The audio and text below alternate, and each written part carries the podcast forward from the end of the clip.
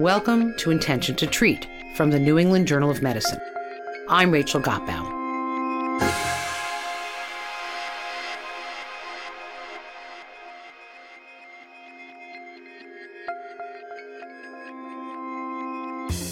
Today, we're going to talk about patients living with HIV long term and why they're more likely to develop the diseases of aging faster, specifically cardiovascular disease. I honestly didn't put it together that because I'm living with HIV, I'm at greater risk for other comorbidities, that I was twice as likely to develop heart disease because of HIV. People living with HIV have cardiovascular disease, even when they're young, and that cardiovascular disease can be prevented. Today on Intention to Treat, a new strategy that will help millions of patients living with HIV avoid death from heart disease.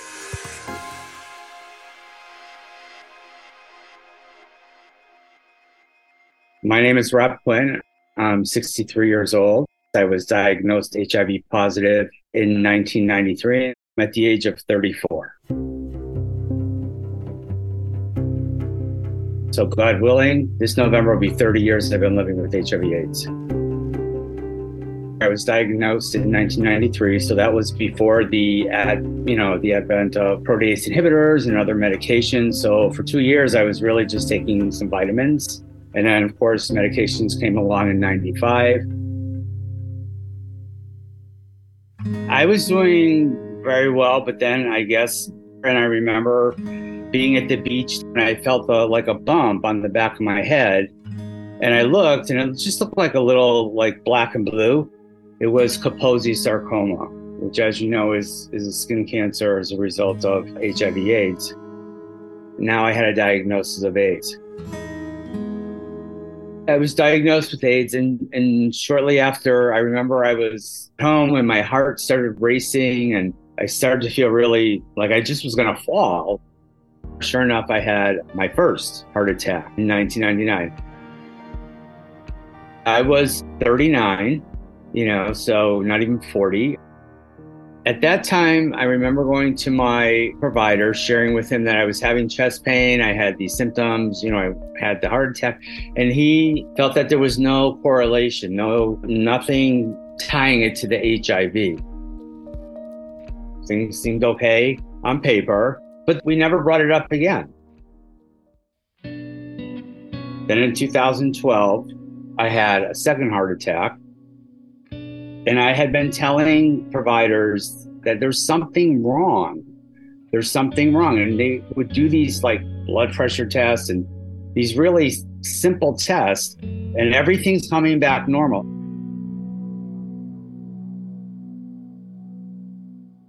I spoke to my primary care provider. And I think he just, to please me, ordered an echocardiogram. Because you know he did my blood pressure. My blood pressure was fine. You know did some routine lab work. My routine lab work was fine. But i'm like something's not fine. He said well you could do a cardiac catheterization and see if there's any blockages. And sure enough i did have blockages. And as a result i now have two stents and a defibrillator. But if it wasn't for me pushing them I probably would be six feet under because on paper, things were coming back in normal range. I was living in Springfield and there were no cardiologists that had HIV experience. So I decided, well, let me move back to Boston. I ended up at Massachusetts General Hospital with an amazing cardiologist, and he did a whole battery of tests. He, then he ordered an echocardiogram, which showed that my ejection fraction was at 35. So my heart wasn't pumping the blood out fast enough, which means it was backing up. So that could have led to stroke and other things. So it had to be corrected. I ended up having to have the defibrillator implanted because I went into AFib so fast, my heart rate went so fast that they were very concerned you know, HIV is the easy part now.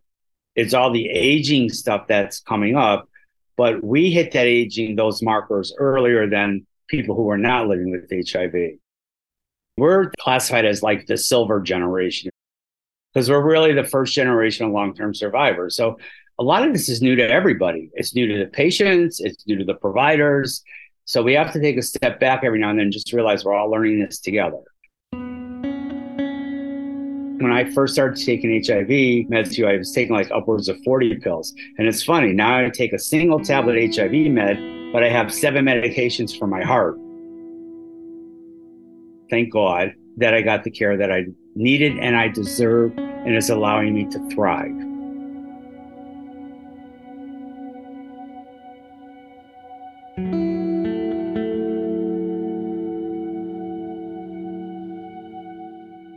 My name is Alicia Diggs. I am 51 years young and I was diagnosed at the age of 29, which was in 2001.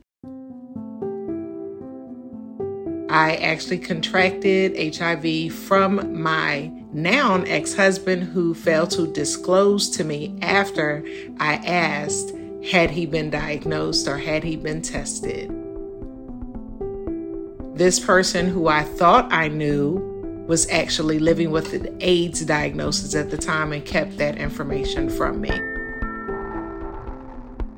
So, when I was diagnosed, there was no treatment for me because I was considered at a normal range. Nowadays, it's get into care, get on meds. That was not the thing back in the early 2000s. It was as long as your CD4 levels were at a certain point, there was no treatment you needed to get in. For 10 years, I was considered a non progressor. But by the time that 10th year came, my CD4 number started to drop. Those numbers continued to drop every time I went to the doctor. So I asked for a medication. I was the one who asked, what treatments are available for me that would allow me to work full time, go to school full time, and take care of my children without being sick? Then I was introduced to medication. I have been doing absolutely great. And my CD4 levels are through the roof, meaning they're over 1,000. Now, there's not been any, you know, heart issues, any lung issues, anything like that. So, as far as my organs and everything are concerned, I'm thankful that for me, I have not experienced those, but I'm aware of it because I do know many peers who have experienced HIV for a long time and aging through HIV they are, you know, dealing with heart issues, so heart disease. They're also dealing with kidney issues, kidney disease, sight issues, cognitive issues. I have heard that people living with HIV age faster. So, yes, as a person living with HIV, though I am in my 50s, sometimes my body feels as if I'm in my 60s and there is a concern as a person taking medication and living as long as I have lived with HIV, the long term effects. So I'm trying to do everything that I can to prevent any long term effects or to at least combat them before it happens.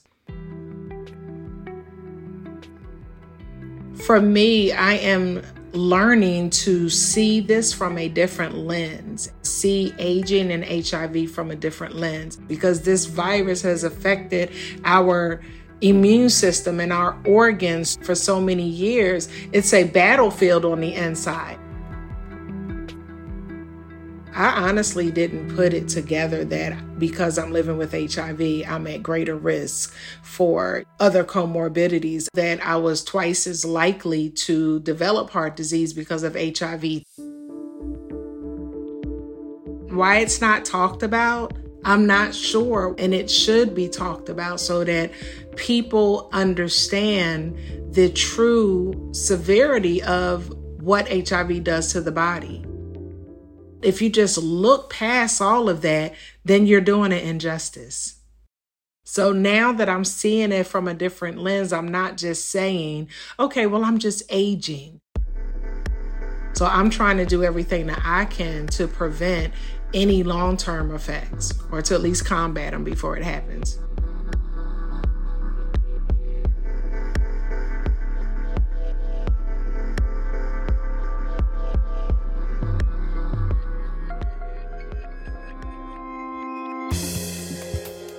This is Intention to Treat from the New England Journal of Medicine. I'm Rachel Gotbaum. There are millions of people worldwide living with HIV. Their virus can be controlled with effective antiretroviral therapies, but fighting the virus is taking a toll on their bodies, and these patients are more likely to develop heart disease and other diseases of aging early. We're joined now by Dr. Steven Grinspoon. He's chief of the metabolism unit at Massachusetts General Hospital.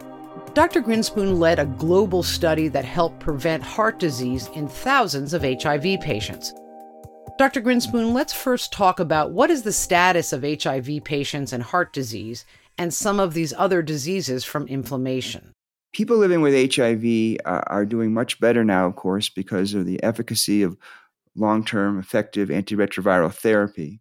What we see now is a closing mortality gap. People with HIV are living longer, but there is a persistent comorbidity gap, including specifically cardiovascular disease. Cardiovascular disease is increased twofold among patients living with HIV compared to other populations without HIV in which it's decreasing. And we also know that people living with HIV have a significantly increased inflammation. And we and others have shown that the surface of the arterial system is inflamed among people living with HIV. So the current antiretroviral therapy is effective at keeping the virus in check but there is still a little bit of virus living in the macrophages, hunkered down in there. And the innate immune system is turned on to try and fight that chronically. This is a good thing in general because the body is effectively trying to fight the virus along with the antiretroviral therapy. But there may be collateral damage from this persistent immune activation, including to other organ systems, such as the cardiovascular system. So, Dr. Grinspoon, can you explain how these patients are different and how they may have diseases of aging? They're more likely to have diseases of aging earlier and, and what that looks like. People living with HIV do have indices of premature aging. And we think that's also related to this persistent immune activation and inflammation. For example, people living with HIV have coronary artery disease plaque at a level that's seen in patients 10 years older. And that's a prime example of this premature uh, aging phenomena. In addition, patients living with HIV often show frailty, uh, chronic kidney disease, some problems with cognition. So the focus of our research has been specifically on the cardiovascular system. And we have shown that it is inflamed and that 50% of people with HIV, age 50, have coronary plaque. And particularly, it's shocking because the predicted risk in that group was only 5%. So those patients in that study, they were young, age 50. And despite that, half of them had coronary plaque. That's something you would not expect, not in a 50 year old. Now, in addition, there are certain features of plaque which make them vulnerable, vulnerable to rupture. And when you ruptures, you have a heart attack. The features of vulnerability of plaque include non calcification, soft plaque, and those features were seen in 23% of the patients in the study I'm referring to. Significant evidence of premature aging in that population. Let's talk about your hunch because this all came from your research over the years. So tell me what your hunch was and what brought us to this study and how this study worked. Our hunch was if we enrolled a group of relatively young patients living with HIV, they'd be inflamed. They'd have cardiovascular risk, but they wouldn't be showing that cardiovascular risk by traditional risk scores. So our hunch was we could come up with a strategy to prevent that disease in that population. And that's a pretty out there hypothesis because most doctors would not treat young patients without traditional risk factors. They, they just don't fall into the typical algorithms of treatment. So we really pushed the boundary by enrolling this population that no one would seem to treat, but we knew based on our data would have significant cardiovascular disease. So what did we do?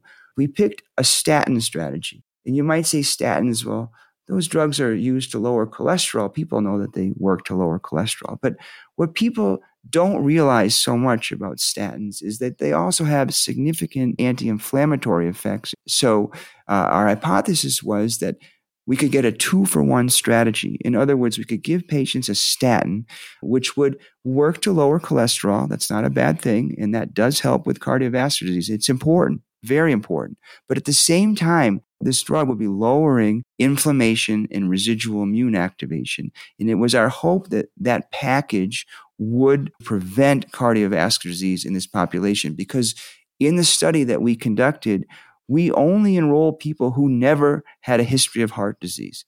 That doesn't mean that they didn't have plaque at baseline, subclinical plaque. In fact, we showed that they did, but they didn't have clinical manifestations. So they were ticking time bombs. We enrolled that population that was a ticking time bomb population. And in fact, we were able to show over five years of follow up a 35% reduction in the rates of cardiovascular disease in the treatment group compared to placebo. And our data safety monitoring board met in late March of this year and actually stopped the study prematurely because the signal of efficacy was so robust and strong. And they also found that there were no unexpected or unanticipated adverse events. This trial was hugely ambitious. Tell us more about that. There are approximately 38 to 39 million people living with HIV today. The great majority is in sub Saharan Africa and other places, though there are substantial numbers in North America. Yet, most studies focus on people living in North America and other higher income regions. We purposely set out to broaden the net and enroll participants across the globe in high income and low income regions, sub Saharan Africa, the Caribbean, Haiti, South America, Thailand, India, and other places as well. So our results are absolutely generalizable to all the populations across those regions. Importantly, a large percentage of people living with HIV are women.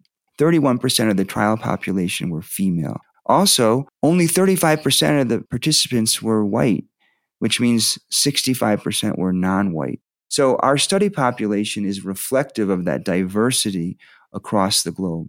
But to do a prevention trial, it's much harder than doing a treatment trial. We pick people specifically excluding anyone who had known clinical cardiovascular disease. And you have to enroll a very large number of patients into a trial to be able to show a clinically relevant reduction in heart disease. And in fact, we enrolled 7,769 participants, which was a very large number and very ambitious indeed in 12 countries.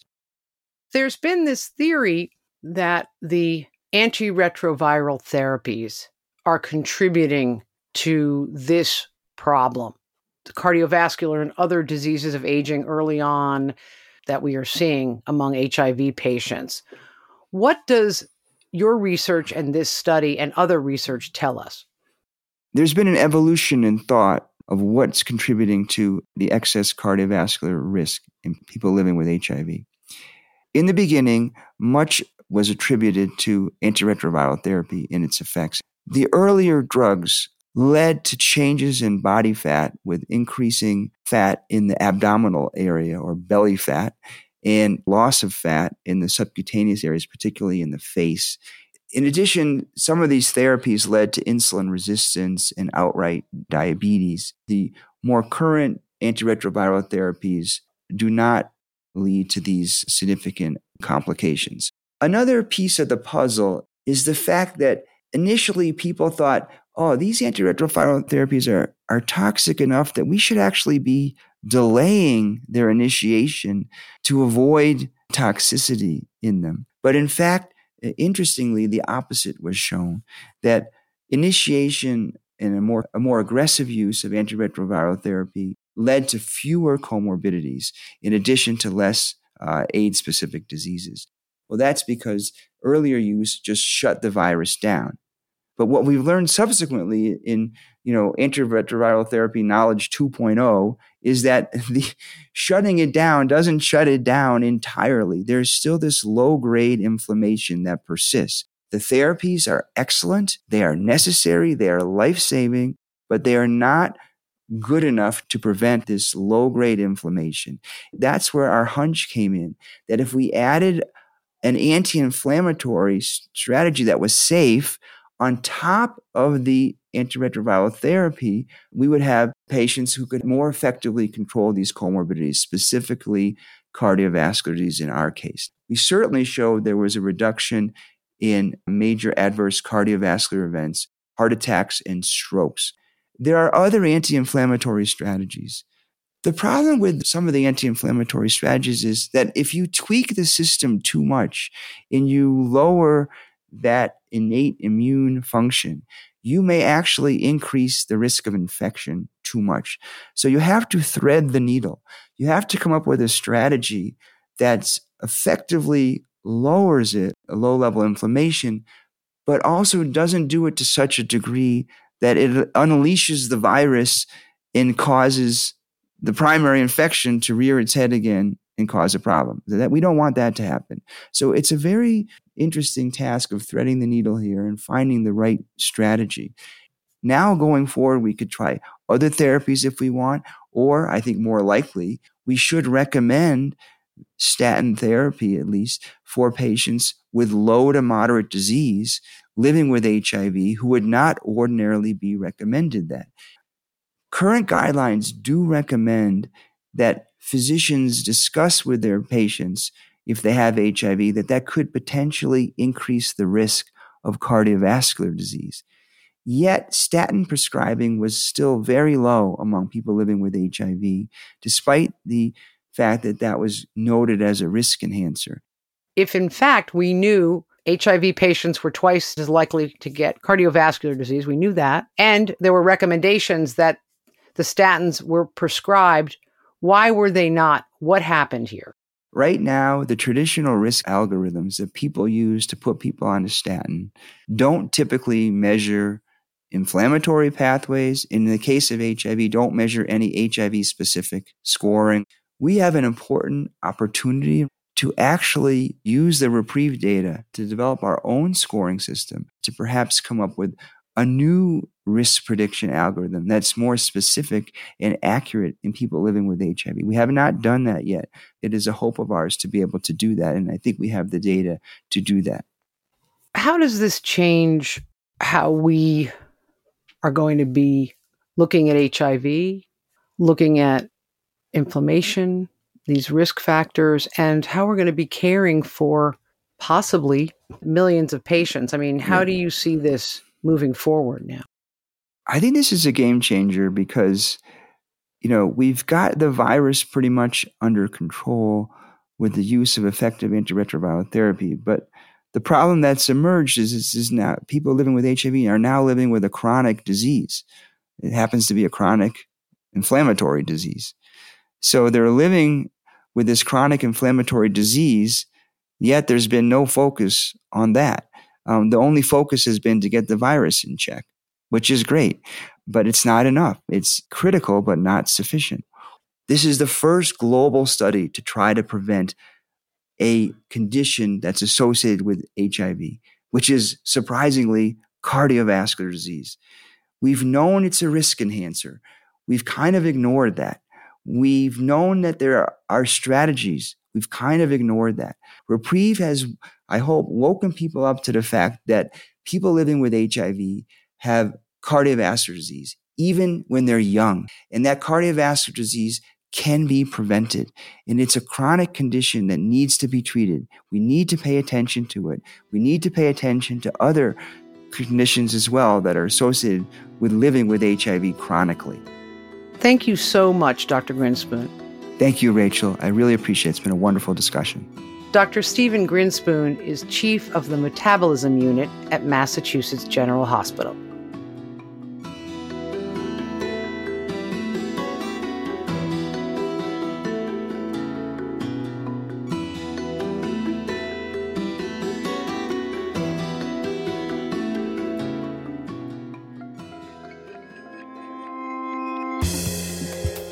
This is Intention to Treat from the New England Journal of Medicine.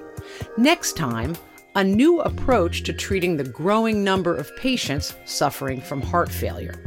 Before I lost the weight, I was pretty sluggish, and we did go to cardiac rehab twice a week, and we don't do that anymore. I've lost 35 pounds. I feel really good now about myself and about my health. That's next time on Intention to Treat from the New England Journal of Medicine. I'm Rachel Gotbaum.